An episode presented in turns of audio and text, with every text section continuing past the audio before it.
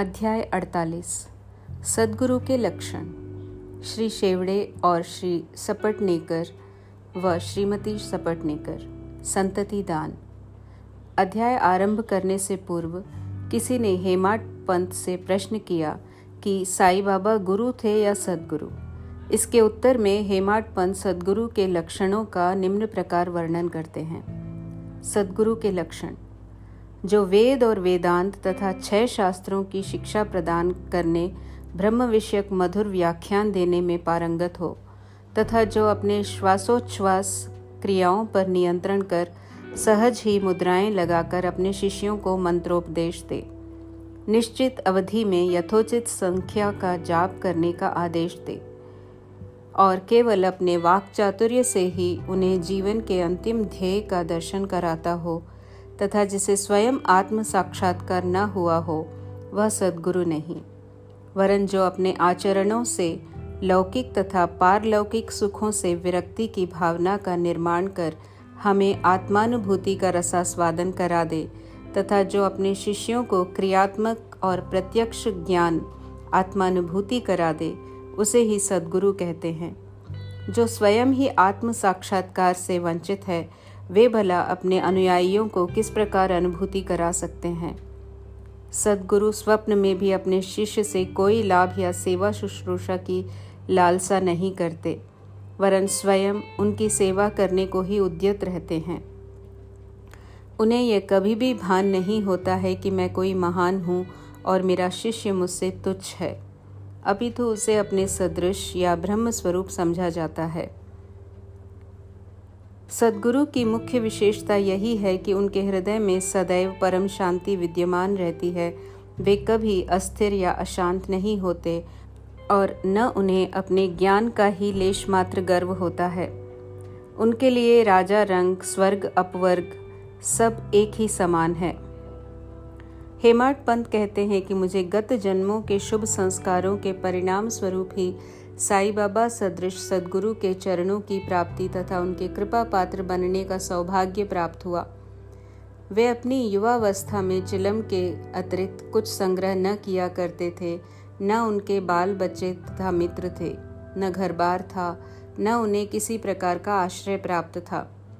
अठारह वर्ष की अवस्था से ही उनका मनोनिग्रह बड़ा विलक्षण था।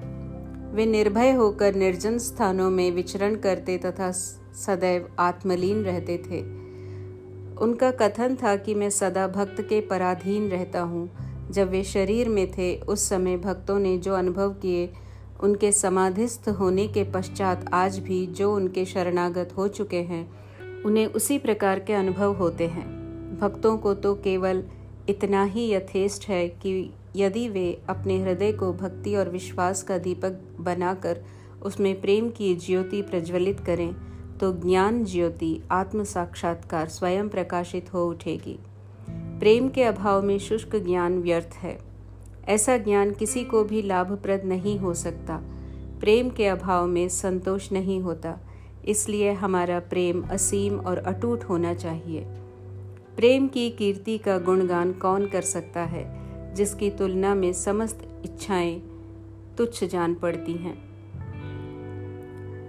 प्रेम रहित पठन पाठन सब निष्फल है।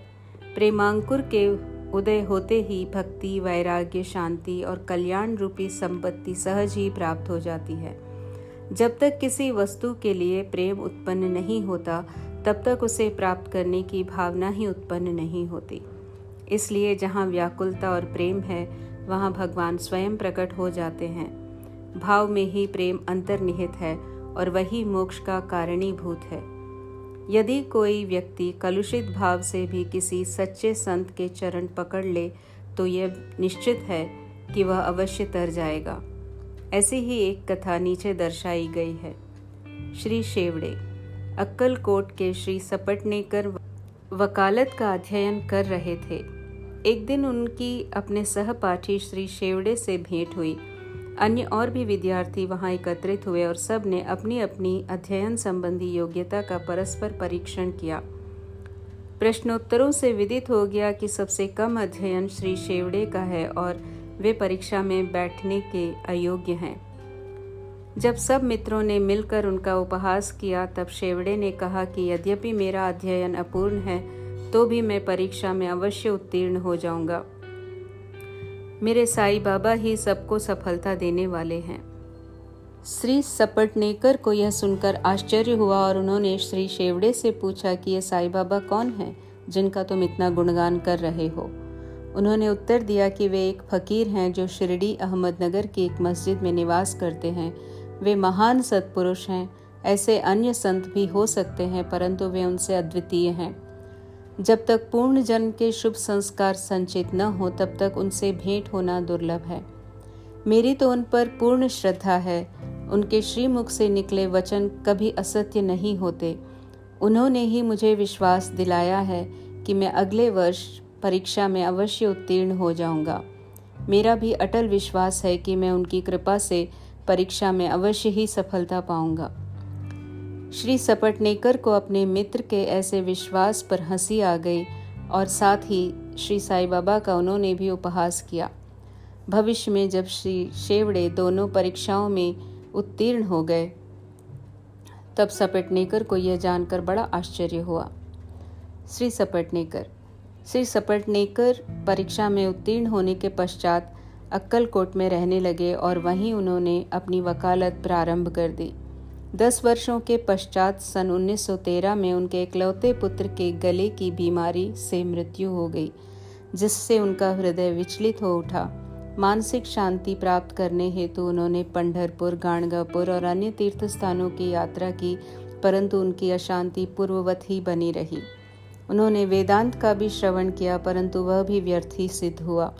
अचानक उन्हें शेवड़े के वचनों तथा श्री साई बाबा के प्रति उनके विश्वास की स्मृति हो आई और उन्होंने विचार किया कि मुझे भी शिरडी जाकर बाबा के दर्शन करना चाहिए। वे अपने छोटे भाई पंडित राव के साथ शिरडी आए। बाबा के दर्शन कर उन्हें बड़ी प्रसन्नता हुई। जब उन्होंने समीप जाकर नमस्कार करके शुद्ध भावना से श्रीफल भेंट किया तो बाबा तुरंत क्रोधित हो उठे और बोले कि यहाँ से निकल जाओ। सपटनेकर का सर झुक गया और वे कुछ हट कर पीछे बैठ गए।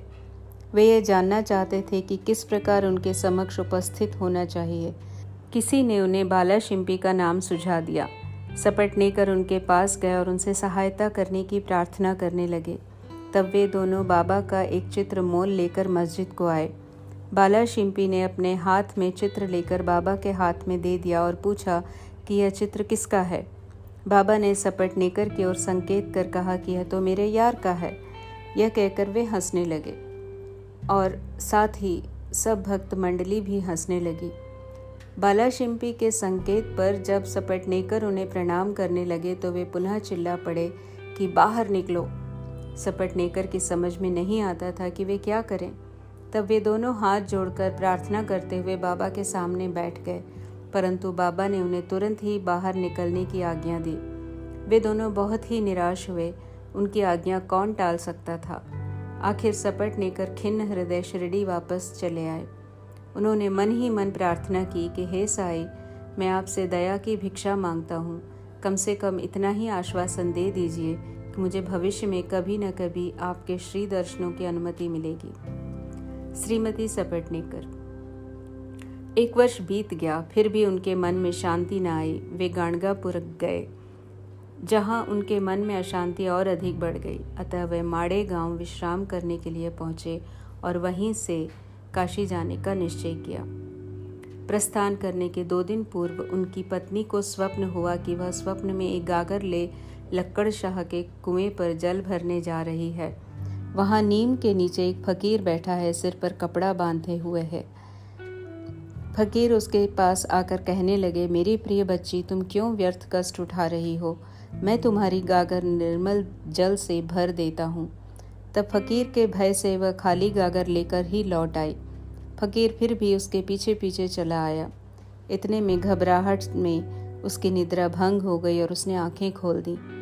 यह स्वप्न उसने अपने पति को सुनाया। उन्होंने इसे एक शुभ शकुन जाना और वे दोनों शिरडी को रवाना हुए। जब वे मस्जिद पहुँचे तो बाबा वहाँ उपस्थित न थे। वे लेंडी बाग गए हुए थे। उनके लौटने की प्रतीक्षा में वे वहीं बैठे रहे। जब बाबा लौटे तो उन्हें देखकर उनकी पत्नी को बड़ा आश्चर्य हुआ, क्योंकि स्वप्न में जिस फकीर ने उन्हें दर्शन दिए थे, उनकी आकृति बाबा से बिल्कुल मिलती जुलती थी। उसने अति आदर सहित बाबा को प्रणाम किया और वहीं बैठे बैठे उन्हें निहारने लगी। उसका विनम्र स्वभाव देखकर बाबा अत्यंत प्रसन्न हो गए और अपनी पद्धति के अनुसार वे एक तीसरे व्यक्ति को अनोखे ढंग से कहानी सुनाने लगे।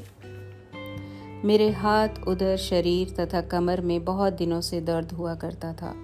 मैंने अनेक उपचार किए, परंतु मुझे कोई लाभ न पहुँचा। मैं औषधियों से ऊब उठा क्योंकि मुझे उनसे कोई लाभ न हो रहा था। परंतु अब मुझे बड़ा अचंभा हो रहा है कि मेरी समस्त पीड़ाएँ एकदम ही जाती रहीं। यद्यपि किसी का नाम नहीं लिया था, परंतु यह चर्चा स्वयं श्रीमती सपटनेकर की थी। उनकी पीड़ा जैसे बाबा ने अभी कहा सर्वथा मिट गई और वे अत्यंत प्रसन्न हो गई। संततिदान, जब श्री सपटनेकर दर्शन के लिए आगे बढ़े, परंतु उनका पूर्वोक्त वचनों से ही स्वागत हुआ कि बाहर निकल जाओ। इस बार वे बहुत धैर्य और नम्रता धारण करके आए थे। उन्होंने कहा कि पिछले कर्मों के कारण ही बाबा मुझसे अप्रसन्न हैं और उन्होंने मुझे अपना चरित्र सुधारने का और बाबा से एकांत में भेंट करके अपने पिछले कर्मों की क्षमा मांगने का निश्चय किया। उन्होंने वैसा ही किया भी। अब जब उन्होंने अपना मस्तक उनके श्री चरणों पर रख दिया तो बाबा ने उन्हें आशीर्वाद दिया। अभी सपट लेकर उनके चरण दबाते हुए बैठे ही थे कि इतने में गढ़े रिन आई और बाबा की कमर दबाने लगी।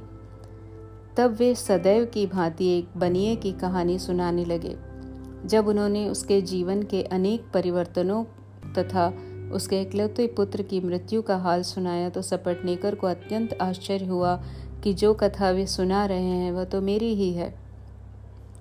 उन्हें बड़ा अचंभा हुआ कि उनको मेरे जीवन की प्रत्येक बात का पता कैसे चल गया। अब उन्हें विदित हो गया कि बाबा अंतर्यामी हैं और सबके हृदय का पूरा पूरा रहस्य जानते हैं। यह विचार उनके मन में आया ही था कि गडेरिन से वार्तालाप चालू रखते हुए बाबा सपट ने खेर की ओर संकेत करके कहने लगे, यह भला आदमी मुझ पर दोषारोपण करता है कि मैंने ही इसके पुत्र को मार डाला है। क्या मैं लोगों के, बच्चों के प्राण हरण करता हूँ? फिर ये महाशय मस्जिद में आकर अब क्यों चीख पुकार मचाते हैं? अब मैं एक काम करूँगा। अब मैं उसी बालक को फिर से इनकी पत्नी के गर्भ में ला दूँगा। ऐसा कहकर बाबा ने अपना वरद हस्त सपटनेकर के सिर पर रखा और उसे सांत्वना देते हुए कहा कि ये चरण अधिक पुरातन तथा पवित्र हैं। जब तुम चिंता से मुक्त होकर मुझ पर पूरा विश्वास करोगे, तभी तुम्हें अपने ध्येय की प्राप्ति हो जाएगी। सपटनेकर का हृदय गदगद हो उठा। तब अश्रुधारा से उनके चरण धोकर वे अपने निवास स्थान पर लौट आए और फिर पूजन की तैयारी करके नैवेद्य आदि लेकर सपतनीक मस्जिद में आए। वे इसी प्रकार नित्य नैवेद्य चढ़ाते और बाबा से प्रसाद ग्रहण करते थे। मस्जिद में अपार भीड़ होते हुए भी वे वहाँ जाकर उन्हें बार बार नमस्कार करते थे। एक दूसरे से सिर टकराते ही बाबा ने उनसे कहा कि प्रेम तथा श्रद्धा द्वारा किया हुआ एक नमस्कार ही मुझे पर्याप्त है। उसी रात्रि को उन्होंने चावड़ी का उत्सव देखने का सौभाग्य प्राप्त किया और उन्हें बाबा ने पांडुरंग के रूप में दर्शन दिए। जब वे दूसरे दिन वहाँ से प्रस्थान करने लगे तो उन्होंने विचार किया कि पहले दक्षिणा में बाबा को एक रुपया दूँगा। यदि उन्होंने और मांगे तो अस्वीकार करने के बजाय एक रुपया और भेंट चढ़ा दूँगा। फिर भी यात्रा के लिए शेष द्रव्य राशि पर्याप्त होगी। जब उन्होंने मस्जिद जाकर बाबा को एक रुपया दक्षिणा दी तो बाबा ने भी उनकी इच्छा जानकर एक रुपया उनसे और मांगा। जब सपटनेकर ने उसे सहर्ष दे दिया तो बाबा ने भी उन्हें आशीर्वाद देकर कहा कि यह श्रीफल ले जाओ और इसे अपनी पत्नी की गोद में रखकर निश्चिंत होकर घर जाओ। उन्होंने वैसा ही किया और एक वर्ष के पश्चात उन्हें एक पुत्र प्राप्त हुआ। आठ मास का शिशु लेकर वह दंपत्ति फिर शिरडी को आए और बाबा के चरणों पर बालक को रखकर फिर इस प्रकार प्रार्थना करने लगे कि, हे साईनाथ, आपके ऋण हम किस प्रकार चुका सकेंगे? आपके चरणों में हमारा बार बार प्रणाम है। हम दिनों पर आप सदैव कृपा करते रहिएगा, क्योंकि हमारे मन में सोते, जागते, हर समय न जाने क्या क्या संकल्प, विकल्प उठा करते हैं। आपके भजन में ही हमारा मन लीन हो जाए। ऐसा आशीर्वाद दीजिए। उस पुत्र का नाम मुरलीधर रखा गया। बाद में उनके दो पुत्र भास्कर और दिनकर और उत्पन्न हुए। इस प्रकार सपटनेकर दंपति को अनुभव हो गया कि बाबा के श्री वचन कभी असत्य और अपूर्ण नहीं होते। श्री सद्गुरु साईनाथार्पणमस्तु शुभम भवतु।